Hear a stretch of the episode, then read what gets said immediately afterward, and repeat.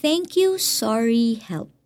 Sa pananalangin ninyo'y huwag kayong gagamit ng maraming salitang walang kabuluhan, gaya ng mga ginagawa ng mga hintil.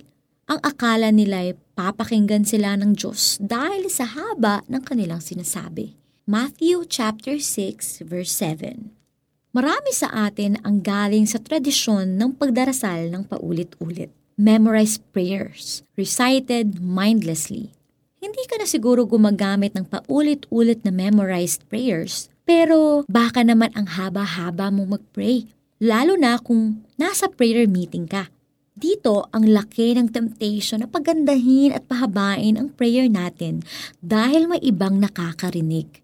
Ang iba naman, ginagawang filler o panakip butas sa panalangin ang pangalan ni Jesus o ang glorious title niyang Lord para lang walang dead air habang nagpe-pray. Bakit kaya ang daming palabok ng prayers natin? Pati ang maliit na detalye ng problema natin na alam na naman ng Diyos, inuulit-ulit pa natin sa Kanya. Kung tutuusin, simple lang naman ang gusto nating iparating sa Diyos. Depende sa sitwasyon. Tuwing makakatanggap tayo ng blessing, we want to say, Thank you, Lord. Every time we commit a sin, we admit it and say, I'm sorry for this. And most of the time, sa gitna ng trials and problems, the most honest prayer we can say is, Help me, Lord. Or, Lord, have mercy on me. There are times na hindi kailangan ng mga salita sa panalangin, especially when there are no words that can express our anguish.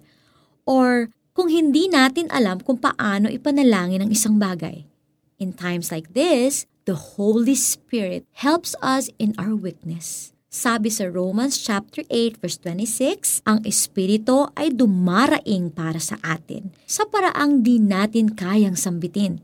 Sabi sa Romans chapter 8 verse 26, The Lord sees our hearts when we pray. Nakikita niya kung ang thank you Lord ay taos puso o labas lang sa nguso. Alam niya kung totoong pinagsisisihan natin ang kasalanang kinonfess. He knows if our cry for help comes from a real place of need. Hindi natin mabobola ang Diyos sa pamamagitan ng mabubulaklak na salita. All He wants from us is a heart that's surrendered.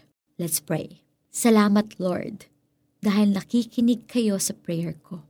I admit, and I'm sorry, Lord, for how I've been careless with my words when I pray. Thank you for your forgiveness. Tulungan po ninyo akong magpakatotoo tuwing lumalapit ako sa iyo sa panalangin. In Jesus' name, Amen.